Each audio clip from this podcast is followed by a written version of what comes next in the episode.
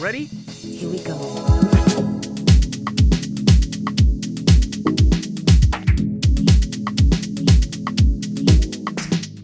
Hur ska man förhålla sig till jobb? Vad lönar sig att jobba med? Var finns jobben i framtiden? Och så vidare, och så vidare. Vi vill genom den här podden stödja, tipsa, inspirera och motivera dig som står på tröskeln till arbetslivet. Det här är Jobbsnack, välkomna med. Idag ska vi prata om jobb, kanske på ett lite mer filosofiskt plan. Vad är det egentligen som styr våra yrkesval? Och måste jobbet vara roligt eller borde man tänka mest på fyrken? För att fundera på de här sakerna så har vi bjudit in Misha Eriksson, välkommen. Ja, tack ska du ha, roligt att vara här. Du är Misha gymnasierektor och du jobbar tidigare länge som studiehandledare. Så är det. Hur kom du in på den banan? Ja, det gick naturligtvis så efter gymnasiet att jag sökte till Tekniska högskolan för att bli diplomingenjör. Och det blev jag, men det är nog inte många dagar jag arbetar som diplomingenjör utan ganska fort så började jag jobba i skolvärlden och märkte att det var det jag trivdes med och sen gled jag in på den banan. Så det var jag lovade mig själv att jag aldrig skulle bli, det vill säga lärare under skoltiden så hittade jag mig själv ett tre i. När, när tänkte du att du ska bli, eller liksom, hade, drömde du om något annat sådär i tidigare tonåring? tonåring? Eh, nej, inte egentligen. Alltså, om vi då funderar på mina egna karriärstigar så efter gymnasiet hakade jag egentligen på det vad jag tyckte var intressant. Jag tyckte om mattan i i gymnasiet plus sen också att jag var ganska dataintresserad då back in the days. Och Tekniska högskolan hade en sprillans ny linje för datateknik så jag sökte till den. Och där lät jag nog ingenting annat än, än det där, mina intressen och ska vi till och med säga passioner styra mig. Och sen så lät ju diplomingenjör fint också. Men jag märkte så satt ganska fort att den arbetsbilden var kanske inte riktigt min grej. Och sen gick det som det gick. Ja, ja, så det är ett praktexempel på att, att man behöver inte välja rätt första gången. Absolut. Var det mycket påtryckningar hemifrån? Nå, nu, nu blev ju både pappa och mamma lite rakare i ryggen och klarare i blicken när de hörde att jag ska bli diplomingenjör och söka till Tekniska högskolan och så vidare. Nu var det ju ett, ett säkert val, så att säga, ett tryggt val och allt det här. Så kanske inte påtryckning, men, men definitivt, nu var jag ju påhejad. Och, men inte blev det nu heller hemskt mycket, mycket det där knarr när, när jag sen gled in i en annan riktning. Du, det där, du har jobbat ganska, en ganska lång tid med unga. Tror du att eh, uh, yrkesvalet görs på andra grunder nu än för, för säg 20 år sedan? Vad har du för bild? Jo, jo och nej. Jo och nej. Jag känner lite att, om vi då tänker, nu ska vi inte tänka tillbaka så lång tid som till min gymnasietid, men, men jag har ändå arbetat med ungdomar ända sedan, ända sedan det där 90-talet. Och jag har lite den här uppfattningen att de här, de stora, ni vet, Juri, Medi, Hanken och alla de här, att även om de fortfarande försvarar sin ställning så finns det en uppfattning bland de unga att det finns hemskt mycket mer också än det här. Flera olika alternativ och annat som man kan söka sig till. Att det inte liksom fyra, fem stycken som, som definitivt, alternativ som definitivt styr. Så det tycker jag att är en bra sak. Sen så ser jag kanske också att en sån här känsla av att du har trots allt ditt val i dina egna händer och du ska söka dig till någonting som du tycker att känns intressant så har också lyfts fram tydligare. Det som kanske gör mig lite bekymrad och det som kanske har förändrats nu är ju det här att den här pressen är ju ganska hård när det gäller då att fort komma in och sen ännu fortare komma ut ur en utbildning efter andra stadiet. Och i värsta fall så kanske det här rent av innebär att det sker förhastade beslut. Att man kastar sig in i någonting som man sen kanske när allt kommer omkring inte riktigt var intresserad av eller hade fallenhet för eller liknande. Och finns det ingen där så då blir det inte så bra. Varifrån kommer pressen? Eh, det handlar nog dels mycket om den här samhällsdebatten. Jag menar i 5, 6, 7, 8 år så har det ju pratats mycket om det här att, att det där att ungdomarna väntar för länge efter andra stadiet med att komma vidare till följande steg. det vill säga mellanår, så uppfattas som någonting ganska dumt eller förkastligt ur en samhällssynpunkt. Och sen likaså så är ju också samtalen, samhällsdebatten handlar mycket om att du måste fort ut. Det vill säga, när du väl en gång är inne i systemet så ska du inte bli där och dra ut på din studietid utan rippa ut i arbetslivet och fortsätta därifrån. Och den här speglar sig naturligtvis också på ungdomarna och hur de, hur de fungerar. Sen så har ju också, finns det många feluppfattningar tycker jag också. Många, många det där uh, direkta, ja, direkta fel i vad man tror om hur man måste gå vidare och vilka regler som gäller. Och det här är inte bara sådana allmänna missuppfattningar bland ungdomen utan här har också media ett visst ansvar. Det skrivs direkta felaktigheter och talas direkta felaktigheter både i tidning och i andra media. Och det här har bland annat jag och min studiehandledare pratat hemskt mycket om att det är, det är hemskt synd att, att det där det helt enkelt säljs feluppfattningar. Och där är många som är, den här klassiska är till exempel, om vi nu börjar tala om antagningen, hur den här långa matematiken är livsviktig. Och att du inte liksom kommer någon vart om inte du har läst den, vilket inte stämmer överhuvudtaget. Att den, är, den, den hjälper till vissa utbildningar, men den är definitivt inte ett, ett sånt här oumbärligt krav för att kunna gå vidare. Och den här har nu fastnat i media som en sån här mantra att långa mattan, har du inte den i gymnasiet så då är du blåsten. Du nämnde redan att det, det skrivs i media, ja, om, om det, men eh, finns det liksom press så där, helt på ett allmänt plan av att liksom göra någonting av sig själv? Liksom, mm. så här? Det, är, det, är en, det, är en, det är en bra fråga och, och det är säkert en, en indirekt följd också av den här, att det måste ske snabbt. Du ska, du ska in, du ska veta vad du ska göra, du ska in i utbildningen, sen ska du ut därefter. Uh, ungdomen är ju en tid när du ska pröva på saker och ting, mm. hitta dig själv, vidareutvecklas och så vidare. Det är inte den här tiden när du så att säga sätter dig in i en, vad det nu ska bli på svenska, en uraputki och det där raskt tar dig igenom den. Som 16-åring vet du vart du ska och jobbar målmedvetet för det här i mm. åtta år och sen kastar du ut i arbetslivet utan du ska ha tid att pröva på det och så vidare. Men om då liksom den här signalen är den att allt det här ska ske ganska snabbt, så då kommer nog den här indirekta pressen, just som du sa, mm. att vara den här att, att det där att oj nej, jag, jag måste ju fort bestämma mig nu vart, vart jag vill. Ja, det känns ju ganska sådär, nej. man får ju själv liksom lite sådär illa att vara om man tänker, om, tänker på det där viset, att, att försöka sätta sig själv i den situationen, att jag skulle idag måste veta vad jag gör om 15 år till exempel. Att det, det, är ju liksom, det är ju kanske ett sånt perspektiv som, som kommer, sen, kommer sen med tiden också. Att, ja. att man fattar att kanske det, inte, det, det funkar ju inte på det där viset heller. Och ganska många har ju nog en sån bild av att, av att, att så här är det, men ja. det stämmer ju inte. Ja. Och jag menar, vi som sitter här kring det här bordet, jag, menar, jag är övertygad om att ingen av oss befinner, oss, befinner sig just nu i en arbetssituation som man planerar som 16-åring. Att hit ska jag. Absolut inte. Nej. Eller hur? Ja, så det där, så där betyder då att bara man så att säga följer sin nyfikenhet och jag skulle till och med kalla det intresse och passion, så nu hittar man fram. Jag menar, gör, gör man sånt som man tycker att det är roligt, så blir man antagligen ganska bra på det. Jo, och intresse och passion kan också ändra, Eller, och ändrar. Ja. Att det inte... ja. Och det, jag läste det några år sedan, jag läste en jätte, jätteintressant artikel som handlade om, jämförde det engelska och det finska skolsystemet, eller egentligen utbildningssystemet. Och i England så där, ju, där går det ju faktiskt liksom by the book, att du gör dig färdig, söker vidare, skaffar din bachelor, det vill säga din kandidatexamen och ger dig ut i arbetslivet. Och du kan vara färdig som 22-åring kanske. Och i Finland så kan det sen ta längre tid, 27, 28, 29 år. Så med andra ord så där har de lyckats med den här, vad ska man kalla det, karriärsröret som krävs. Men äh, finska utexaminerade hålls sannolikare i sin egen bransch.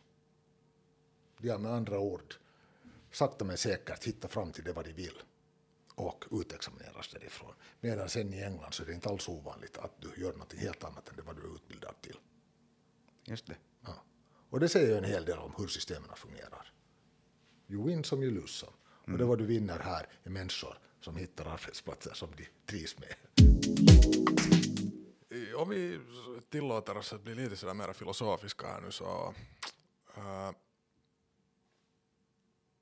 tror ni att vi går mot en tid när man mera liksom blir sitt jobb, att man är sitt jobb, definieras av sitt jobb? Ja, har vi inte varit det ganska länge? Går det åt andra hållet? Eh, jag tänker så här att, att många automatiskt när jag kommer att tänka på det här så börjar jag fundera på mycket av de här av det där uh, arbetstagare som då helt enkelt har ett litet eget företag och säljer sina tjänster till olika, olika det där större uppköpare. Och där kan det ju onekligen bli ganska svårt att, att det där äh, dra gränsen mellan arbete och fritid. Både på ett kanske på ett bra sätt om du då faktiskt får jobba med någonting som du brinner för och så vidare. Men om du samtidigt också då helt enkelt är tvungen att ta emot mer eller mindre allt som kommer emot då, och det där arbeta till, till hundra därför för att nästa vecka är det inte sagt att du har någonting som, då, då, liksom, då befinner vi oss i en negativ version av det här, eller hur? Där du, där du är ditt jobb och du har inte egentligen något alternativ. Men, men det där, jag hoppas ju ändå, jag menar att det är på ett gott sätt samtidigt att du, du det där känner en sån, eller lyckas hitta en arbetsbild där du känner en sån yrkesstolthet att du rak i ryggen säger att jag gör det här och du pratar gärna om det och, och du berättar vad du gör och visar upp det med stolthet och så vidare. Eller med glädje eller med ett brinnande intresse och så vidare. Till och med så här att andra säger, ska du nu sluta prata om det där? Att vi, vi vet exakt nu hur det är att vara drejare eller något sånt här. Ja, ja, det är alltså... Jag, jag tror nog på det där liksom att, alltså så som du säger, så det, vi har ju nog varit länge i en sån situation att vi, att vi identifierar oss ganska starkt med våra jobb. Men det, det, det som jag tycker att det ändrar, ändrar nu på, på, liksom, på de senaste tio åren kanske, till en del ändå den där diskussionen om att, att göra liksom det som du tycker om och, och försöka liksom göra det till någonting. Det, det, där är sina fördelar och nackdelar. Alltså det, det blir ganska fort också, så som du just målar upp, fast det är någonting som du faktiskt brinner för, men att det, det, det är sen bara du är tvungen att jobba på liksom dygnet runt för att, för att ha liksom tillräckligt att göra. Och, och det kanske inte, inte kanske alltid ändå är så belönande sen i slutändan som, som du hade förväntat dig. Ja. Så ser jag, jag, jag tycker att jag också har, har det där, kan avläsa de här samhällsdiskussionerna på flera, på flera olika, med flera olika infallsvinklar det här att hur ska man lyckas jobbas mindre? Det vill säga, det finns dels de här som först, där deras lösning är att jobba som hundar i 15-20 år och försöka samla så pass mycket förmögenhet på hög att det sen börjar ränta av sig, att man sen kan dra sig tillbaka. Och sen finns det de här andra som signalerar att, att vad är tillräckligt, vad behövs för ett gott liv? Att var, var det där behöver jag arbeta i 50 timmar i veckan, för att, 60 timmar i veckan för att uppnå det vad jag tycker att är ett gott liv? Eller vad definierar det här goda livet som? Tid med familjen, goda vänner, hobbyn, tid att sitta på ett café och bara stirra ut i luften och så vidare. Och om jag då prioriterar det här, så vad gör jag då avkall på? När det då gäller bara en sån grej som, som det där uh, monetär situation. Att vad, vad liksom avstår jag att kunna till exempel köpa för att kunna leva på det här sättet istället. Och den här diskussionen tycker jag att det kommer fram mer och mer i senaste stunden. Det är nog hemskt sunt. Att, att ta fundera på att är det faktiskt så här att vi måste vara i om vi nu kallar det ekorrhjulet, vilket det inte är om man tycker att det är roligt, men att man, men att man, måste hålla på med det här ända tills den förlängda pensionsåldern som hon vet när den blir. Precis. Ja. Ja. Alltså det är just det som jag var lite ute efter, att, att det där ekorrhjulet kanske inte är så, det är kanske inte så hemskt, liksom, det, det, du kanske trivs där Ja. helt på ett annat vis. Och den diskussionen är ju liksom nog, den är ganska på tapeten tycker jag. Ja. Och samtidigt som det nog pratas om det, spara pengar och investera och ränta på ränta och hela det här köret så att du sen inte behöver göra ingenting. Ja. Eh, Men den, den diskussionen kanske börjar också lite som sådan, att, att gör just så här så behöver du inte springa det där ekorrhjulet hela livet. Exakt. Men, men det där, nu har den ju börjat ändra tillbaka, att kanske göra någon sån här kompromiss, att det är liksom, om du tänker så där sunt och försöker leva sunt och, och inte, inte liksom, jag vill inte säga nu att ha ore- orealistiska drömmar inte, eller mål, men, att, men ändå liksom sådär, lite använda bondförnuft i allt, så, så behöver det inte betyda heller att du avstår helt från arbetslivet, utan att, utan att det liksom, den där, den där sun, sunda, sunda levnadsvanorna så där ekonomiskt, om vi nu pratar om pengar, så, det, så, så möjliggör ju att du också kan göra mera sånt som du tycker om. Och det kanske också öppnar sådana dörrar som du inte överhuvudtaget annars skulle kunna tänka dig att, att finns ens. Precis. Och jag tror att det är hemskt mycket också den här, den här diskussionen också är direkt kopplat till den här ökade konsumtionsmedvetenheten. Att hurdan, hurdan konsument vill jag vara? Hur mycket måste jag bidra då liksom till den här vad ska jag kalla den ekonomiska utvecklingen eller, eller då mm, resande med alla de miljöproblem som det medför och så vidare. Och så vidare, och så vidare. De här går säkert hand i hand. men ungdomarna idag så är ju alldeles hiskeligt medvetna om de här frågorna och oroar sig alldeles berättigat över dem. Så jag tror att det här också kommer att styra just det här att man måste inte dra in höga med pengar för att kunna vara den här starka konsumenten utan du kan tona ner den lite en smula och skapa kvalitet i ditt liv med hur ska vi säga, mindre, mindre mått. Är de eh, medvetna till den grad att det påverkar deras yrkesval? Tror du? Har du sett något sådana? Det, det, det är ju i och för sig också en alldeles bra fråga, för samtidigt så en oro för framtiden så handlar ju också om den här oron för sig själv. Och nu vill man på något sätt ha liksom, känna att man har en tryggad, Ja. tryggad det där, ja, man helt enkelt kan försörja sig själv och, och sin, sin kommande familj. Att det här är ju en, en det där, ett hemskt, hur ska vi kalla det, uh, praktiskt tänk som, som man ju definitivt måste omfatta. Att, att inte tror jag att någon liksom medvetet går in för det här att, att nu ska jag förtjäna så lite som möjligt för att inte bidra till den här. Men det är ju prioriteringar det handlar om, eller hur? Att, att det där du kanske är beredd att göra avkall på arbetstiden för att på det här sättet istället då kunna satsa på de här immateriella kvaliteten i ditt liv. Allt hänger ju ihop såklart och vi arbetar ju för att få pengar, det är ju egentligen. Ja. Men det, det är kanske inte riktigt hela sanningen ändå inte, alltså någonting vill vi ju ändå göra och, och, och vi lever ju liksom i en, en värld som, som drivs av, av pengar. Och det betyder ju inte att, att man måste just maximera allt det där. Och, alltså pengar och inkomst alltså. Och det här allt grundar sig kanske också i det att den där hela diskussionen har blivit kring liksom ekonomi och pengar och, och privat, framförallt liksom privatekonomi så har Precis. blivit mycket, mycket liksom eh, friare än vad den varit tidigare. Och det är ju helt en bra sak och då, då kanske man också kan välja helt på ett annat vis vad man vill göra i och med att, att du inte, det är inget tabu med att fråga heller och prata om och få en realistisk bild om att vad är det som det betyder liksom att måste klarar jag mig på, på att jobba bara halvtid och få 1500 euro i månaden liksom, och bo i Helsingfors centrum eller nej. Men, men det, det, det, är en, det är en diskussion som kanske inte har funnits förut Ja. heller liksom att vad, vad, förtjänar folk och, och vad behöver du för att på riktigt liksom Ja, leva ändå ett, ett, liksom, ett för dig då bra liv. Precis, ja, det, det är alldeles sant och, och här finns ju också en, det märker jag också i, min, i mitt det där arbete, att det finns ett hemskt stort intresse just för de här vardagsekonomiska frågorna också.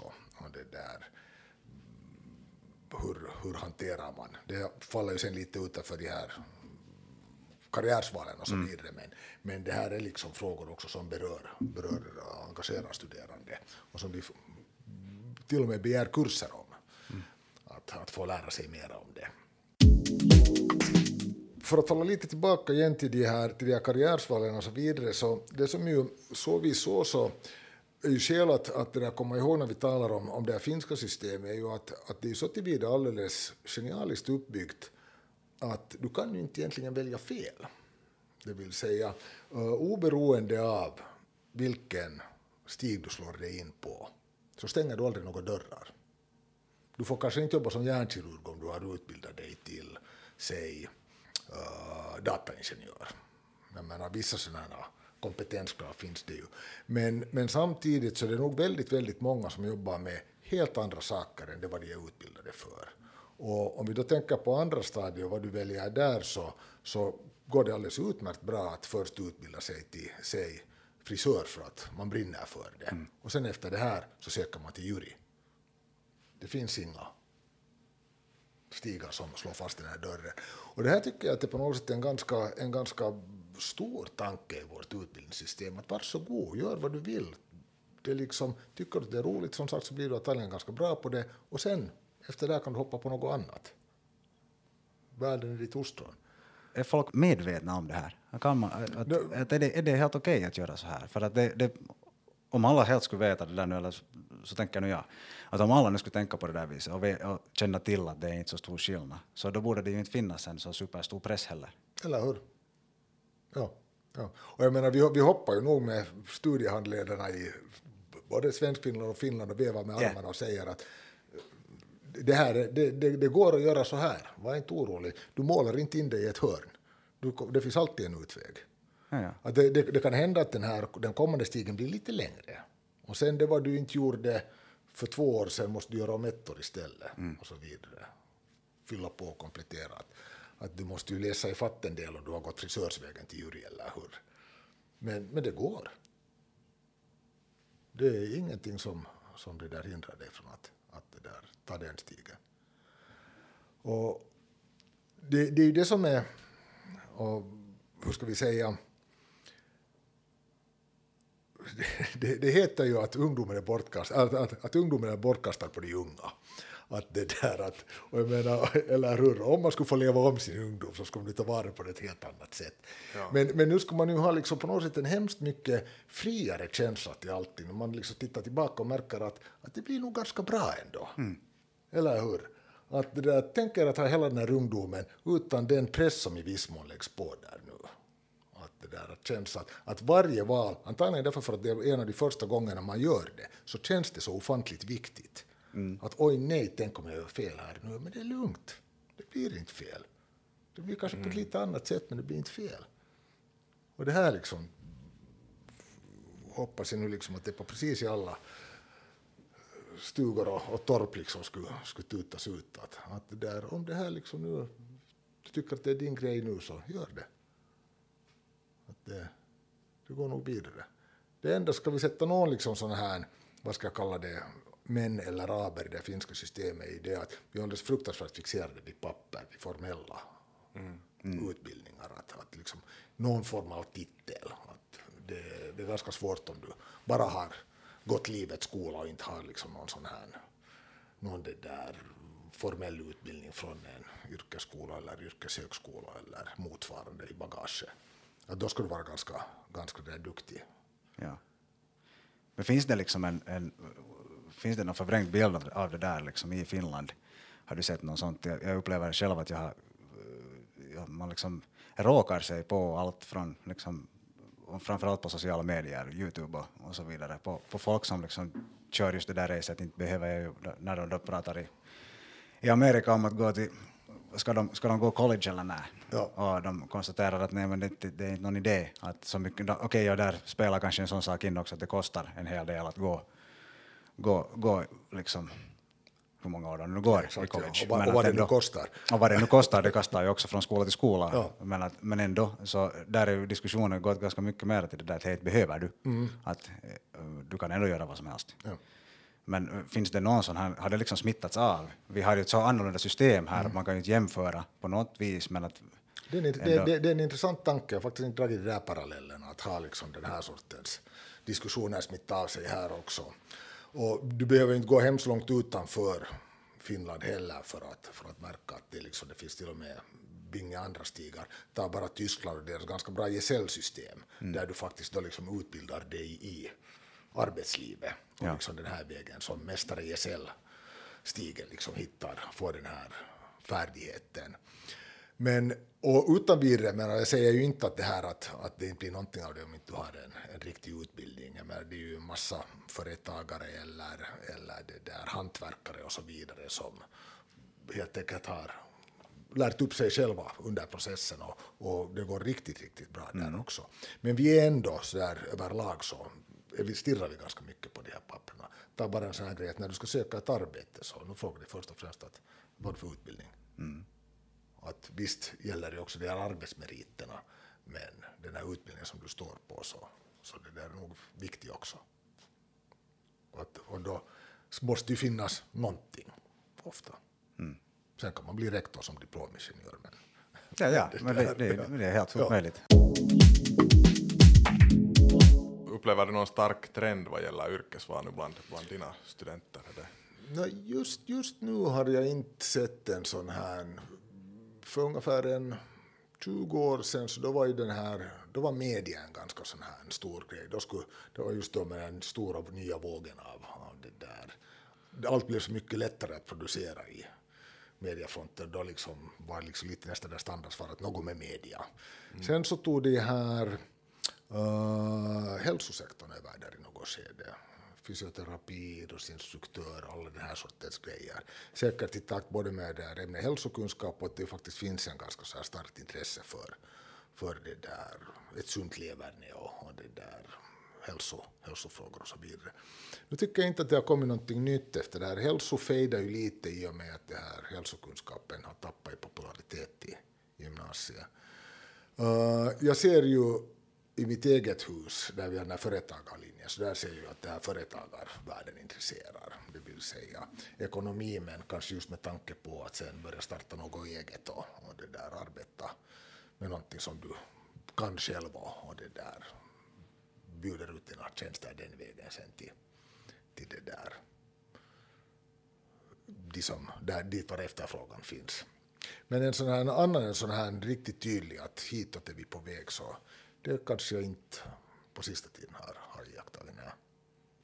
Men det är helt intressant det där med, med, med liksom företagare och, och sådär. Det behöver ju inte betyda liksom något superstort bolag utan Nej. ensamföretagare Eller hur? så här. Att det är liksom, eller små, småskalig liksom Ja. företagsverksamhet. Ja.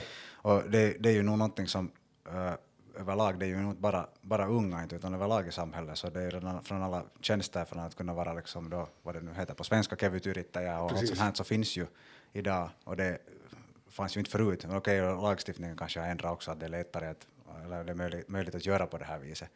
Men att det finns ju helt tydligt liksom en beställning för att det finns folk som liksom jobbar mera, mer eller mindre liksom då, som frilansare eller, Ja eller vad vi nu vill kalla dem, eller företagare. Precis, ja.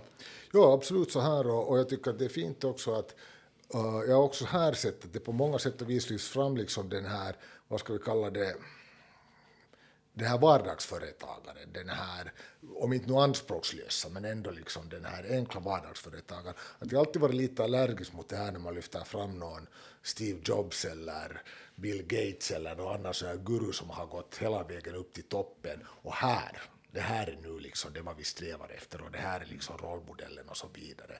För jag menar, det är ju liksom en av miljonen som kommer så där långt. Medan det är då liksom de här vardagsträtarna som håller samhället igång och som erbjuder de här tjänsterna i smått och stort som, som det där som behövs. Produkter eller tjänster. Och där, så, där tycker jag att det är fint att, att det där, man ser på flera olika håll att de här faktiskt lyfts fram och, och presenteras som det där goda, goda förebilder. Att hej, så här går det att göra. Jag läste bara för några dagar sedan en, var det i Helsingin Sanomat, en jättefin artikel om en, en ung tjej, knappt 30 år gammal, vars passion var att städa.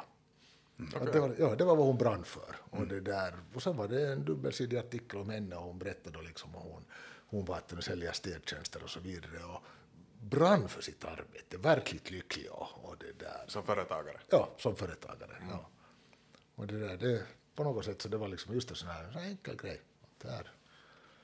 Men är den där företagartrenden månne då, om vi nu kan låtsas ens att det finns någon sån trend nu, är det liksom ungdomens svar på det där att man som 18-20-åring borde kunna berätta vad man ska bli inom citat som stor som vuxen. Att man på något sätt köper lite tid och håller dörrarna öppna. Man tror att, att det liksom att man måste välja. Kanske, ja, kanske så. Det är ju det är lite sån här generiskt svarat. Att det där, lite så, något med media. Jag blir nu företagare. Ja. Eller, Mm, ja, precis. Det där, kanske det också kan ha att göra med det här att, att det där... Visst känns det ju lockande också att vara sin egen herre.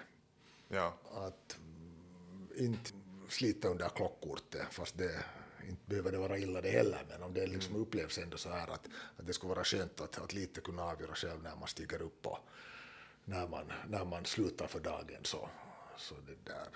Sen så tror jag också att många, många det där tar intryck hemifrån, och jag menar, ofta är det ju på det här sättet att yrken går i arv. Jag brukar säga att, att det där, en ungdom känner till exakt tre arbeten och det är mammas, pappas och lärarens. För det är de som hen har kommit i kontakt med och det är lättast att välja också det vad man känner till. Om det finns företagande i familjen så, så då, det där, då är det lätt att, att fortsätta med det också. Precis. Och det är ju helt en bra liksom, sån här inkörsport liksom, och det, det är ju ett lätt sätt att testa på allt möjligt. Ja.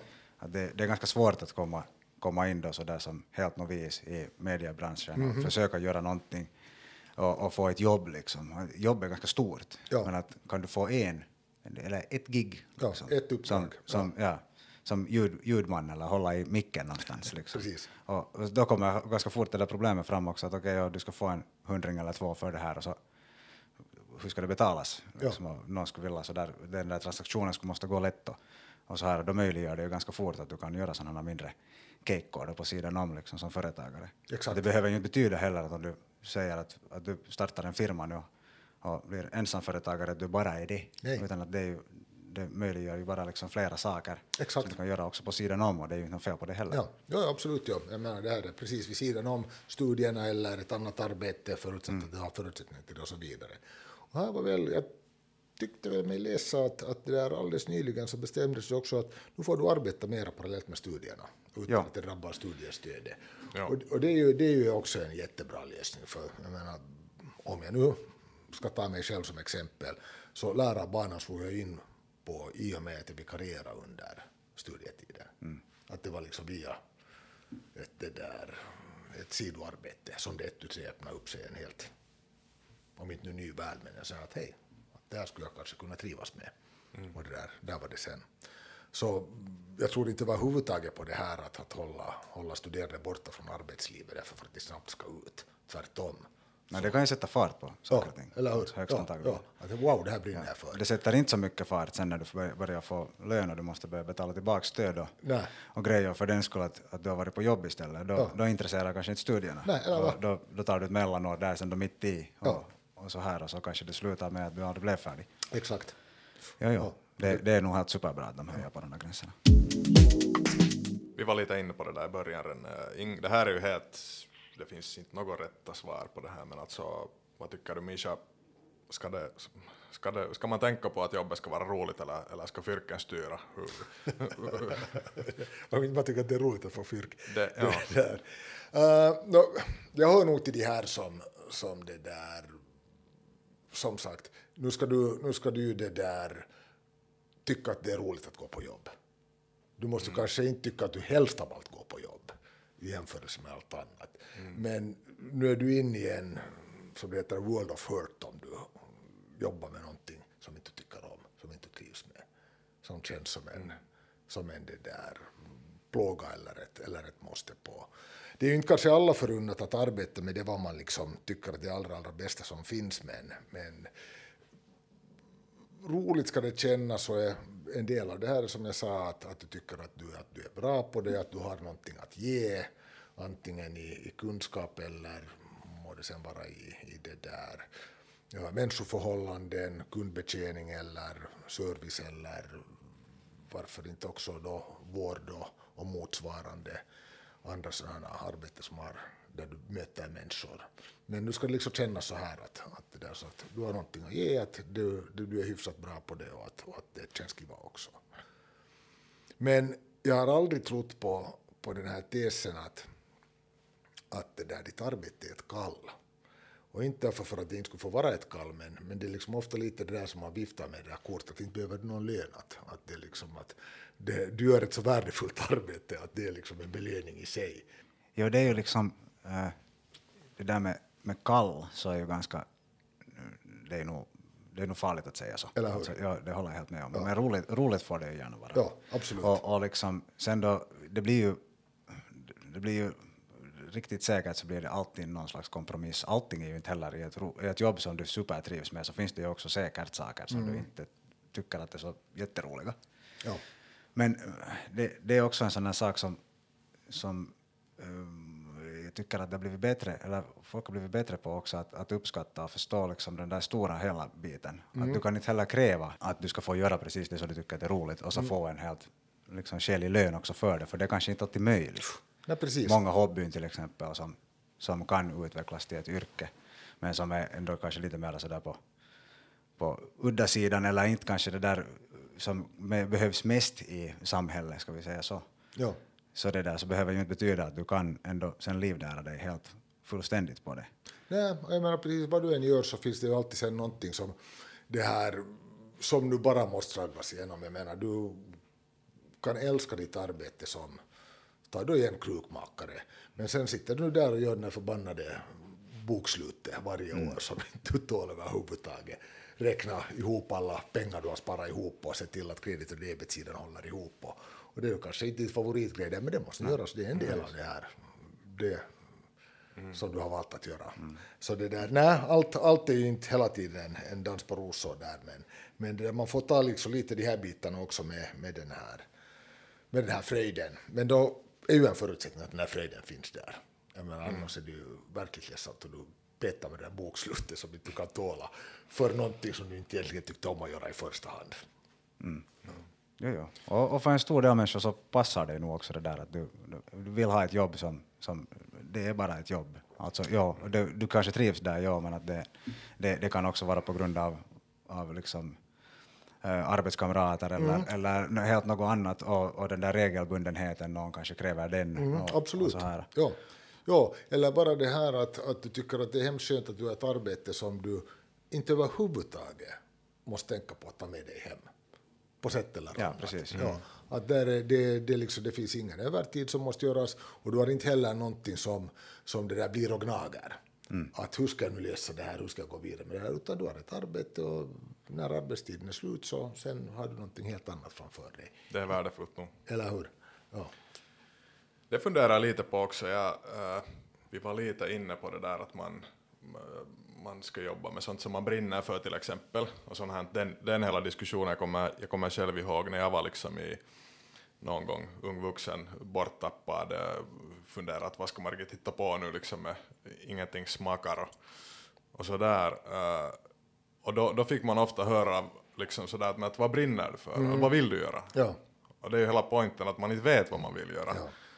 Eh, liksom, och det, det kommer jag ihåg att bli jättetröttsamt att det där att, att om man skulle veta vad man brinner för eller brinner för någonting, då skulle man göra det. där, Liksom. Eh, och jag tror att, eller jag har en sån filis att det är hemskt få som på riktigt, eller det är ovanligt att man riktigt brinner för något som man skulle vilja göra, göra som jobb. Sådär. Och där är ju kanske bara viktigt att på något sätt slippa liksom att testa lite olika grejer för att få filis för någonting. Liksom. Ja, ab absolut. Och det där, nu måste vi bara tala ur ett gymnasieperspektiv, och det här gäller ju också ur, ur det där yrkesutbildningsperspektiv, men, men en av de här gymnasiernas uppgift är ju att under tre år ska få pröva på så många olika ämnen i och för sig, men ändå ämnen som möjligt, du ska hitta liksom vad, som, vad din grej är. Och om du då går in i gymnasiet för att du då inte ännu riktigt vet vad du vill och du har nu tre år framför dig där du liksom ska utvecklas som människa och hitta din grej och så vidare, så då ska man ju faktiskt springa omkring och snusa på varje blomma som kommer emot. Ja, Att exakt. Det, här, det här är min jotto, jag gillar det här. Och jag har nog så många gånger uh, uppleva studerande som i något skede under sin gymnasietid läser någon kurs, gör någon grej och så märker att hej, att wow, det här, det här var ju faktiskt ganska kul. Att det här skulle jag vilja. Ja. Att det där, närmast har jag kommit, jag hade ju många case som studiehandledare, men gladast är ju när de är inte många, men är ändå då parallellt som med studiehandledararbete så undervisar jag också IT och när jag då vet om att jag har ett par, tre, fyra stycken som har slagit sig in på den banan efter kursen som jag hade åt dem. Och där är så här typexempel på liksom att åh, titta, man kan göra sånt här också. Bra, det vill jag fortsätta med. Men det kräver ju också lite den här, kanske inte den här att man har där att man brinner för någonting, den där glöden, men ett visst eget engagemang. Att man vet om att okej, att nu har jag tre år på mig att försöka hitta någonting, men då måste man lite söka också. Hålla ett öppet sinne liksom. Eller hur? Ja. Ja. Jag har en, en, en eh, fundering, jag, har inte, jag vet inte vart, vart jag vill komma med det här, men jag tycker bara att det är intressant. Vi var också inne på det här tidigare, alltså det här med eh, att unga kanske känner att de måste veta vad de ska bli som eh, 18 eller 16-åringar till och med. Eh, när man är liten, alltså nu också, eh, dagens barn, så, så får ju ofta frågan att vad vill du bli när du blir stor? Eh, och det är ju inte liksom content creator som man, som man liksom säger, utan man säger ju, man säger ju polis eller, eller brandman eller någonting. Och det, det har ju varit, Sjuksköterska, ja. Sjuksköterska, ja.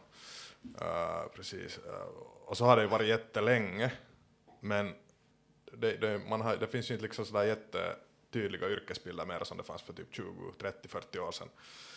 Och jag, jag tror att man också förr i tiden visste vad alla i ens bekantskapskrets jobbar med. Nu är jag inte så säker mera uh, vad någon egentligen jobbar med.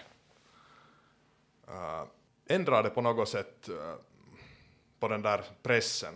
Nej, alltså när du, när du pratar om det här att, att det där förr i tiden så var det ganska, eller back in the days, var det ganska klart och tydligt med vad folk gjorde. Och då liksom fanns det ganska tydliga yrkesroller som så att man kunde säga att du var du var kock eller du var jurist eller du var det ena och det andra. Men samtidigt så säger du inte så hemskt mycket om vad det här arbetet egentligen handlar om, eller hur?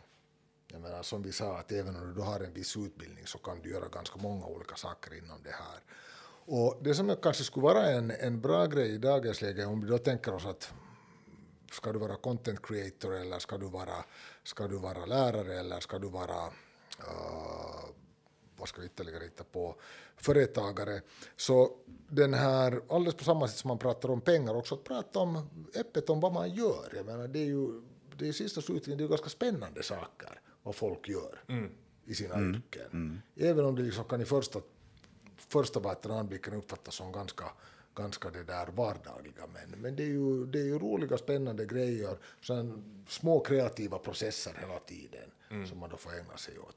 Och den här den här sortens samtal, må det vara då föräldrar som berättar om vad de håller på med eller, eller det där släktmiddagar där man då liksom riffar kring vad arbetet går ut på och så vidare. Det är sånt här också som öppnar upp det för, för ungdomarna, att, att det där ger då liksom de här mera nyanserade, nyanserade där bilderna av vad de här uppdragen går ut på.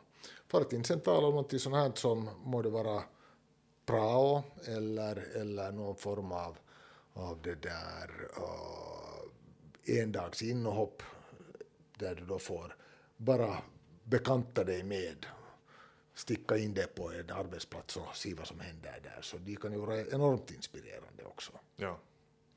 Och samtidigt som det finns, det finns ganska mycket nya, liksom, eller nya, nya jobb, men, Ja. att, men att annorlunda jobb och så här som inte är så, så tydliga mera. Ja. Eh, men samtidigt finns det också helt supermånga liksom, nya, nya liksom, titlar och allt låter ju jättefint och stort och, och så här. Och det är helt så, helt så som, som vi konstaterar här redan att det, att det säger ju egentligen ingenting. Att liksom, du kan vara liksom project manager. Precis. Det, det, det, det, kan vara inom vilken bransch som helst ungefär. Att liksom, och, och det kan betyda så olika saker på olika ställen. Och för olika, att det, det säger inte direkt ingenting Ja. Mera. Och det är helt bra point alltså att mera diskutera också och öppna upp att vad, vad det är som man gör Ja. egentligen. Det behöver inte betyda att du har någon sån här hurja fancy titel för att kunna behöva öppna upp det, utan att det kan nog vara helt bra att också öppna upp att vad är liksom helt ett, ett traditionellt eh, yrke, vad det innehåller Ja. egentligen. Eller hur? Jag menar, det är ju en sån här, vad ska vi nu kalla det, klassisk, klassisk det där arbetsbild som, som var det nu, vilken av Estlands ministrar som avfärdade om vår premiärminister att hon hade nu suttit i någon kassa då back in the days. Men om ni tänker på vad det innebär egentligen att arbeta i en butik var allt liksom det här logistiska arbetet som finns där, att beställa in och se till att, att det där, de produkter som kunderna är intresserade av liksom finns där på hyllan och så fejdar man bort annat. Det är kundbetjäning, det handlar om att lägga fram dem så att de ser attraktiva ut.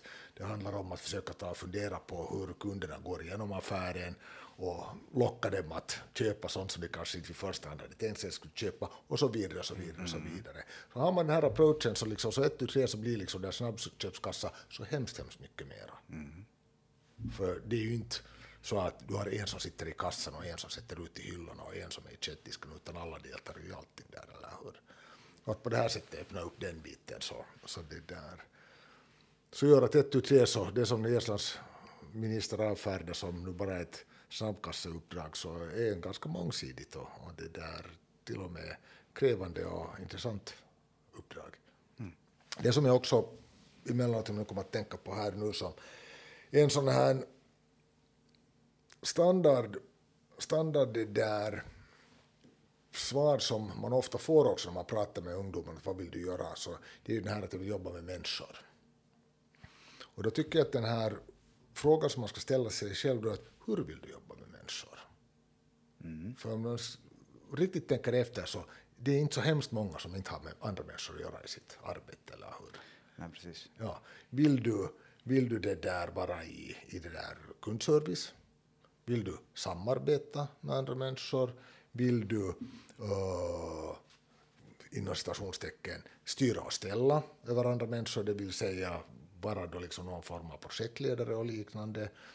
Vill du Vårda. vårda, eller hur? Och så vidare. Att vad är liksom det här människoarbetet som du är ute efter? Och genom att på det här sättet, oberoende av vad du funderar på, vad du skulle tycka skulle vara roligt, så inte bara det här att, att jobba med människor, utan hur vill du göra det? Jag vill arbeta kreativt. Hur vill du arbeta kreativt? Vad är liksom ditt, det där, vad ska jag kalla det, område inom du vill vara kreativ. Att du kan vara alldeles fruktansvärt kreativ till exempel i att skriva, men det behöver inte betyda det att du vill bli, börja arbeta med, med det där, ja, keramik igen, där du också skapar och så vidare. Ja, så behöver det ju inte betyda liksom i sin traditionella bemärkelse heller att man, man liksom jobbar med människor. Eh, Det kan också betyda att man möjliggör för andra människor någonting liksom down the line, så att hur? säga. Ja. Att det behöver inte betyda liksom direkt det att, att du direkt servar den där kunden i ditt vardagliga arbete varje dag liksom från åtta till fyra, inte, utan att, att det kan vara också någonting som du jobbar för en längre tid som sen i något skede liksom gynnar flera och Eller vad? liksom Ja. samlar ihop. Och det, det, det glömmer man ganska fort att det kanske betyder också. Att Det är kanske det som man egentligen tänker på när man pratar om att jobba med människor. Det behöver inte betyda att du, du gör det liksom alla dagar, åtta timmar i dagen. Nej, nej, exakt. Att det liksom är en sån Ja. ständig, ständig liksom, vad ska jag kalla det, interaktion där du konstant är i samma rum som någon annan och, och jobbar kring Ja, ja. Ja. Och då när man tänker det på det där viset så betyder det ju liksom som den sa, så då finns det ju i princip inte ett enda yrke som inte skulle ha någon människa i Nej, slutändan, i exakt. andra ändan. Ja. Det är någon som behöver någonting. Det kan vara jättemånga steg däremellan, men Ja.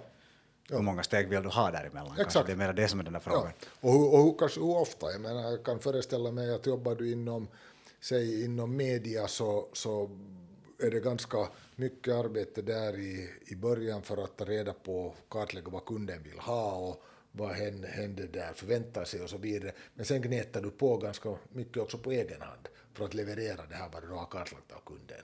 Och sen så måste du möta igen för att avstämma att motsvara det här nu, det som, som det där vi diskuterar, både mot slutet men också under hela processen och så vidare. Så det här är ju de här. Men, men, det, men det är ju svårt också för, för en ung människa att raka vägen se det här, men det här är kanske också en sån här patentlösning igen som jag brukar vifta med, att, att prata om de här sakerna hela tiden. Prata med kompisarna, prata med föräldrar, på arbete, prata med andra. Vad gör du? Hur, hur funkar du det här? Tycker du om det? Vad liksom, den här sortens grejer. Snacka de här frågorna med, med det här andra.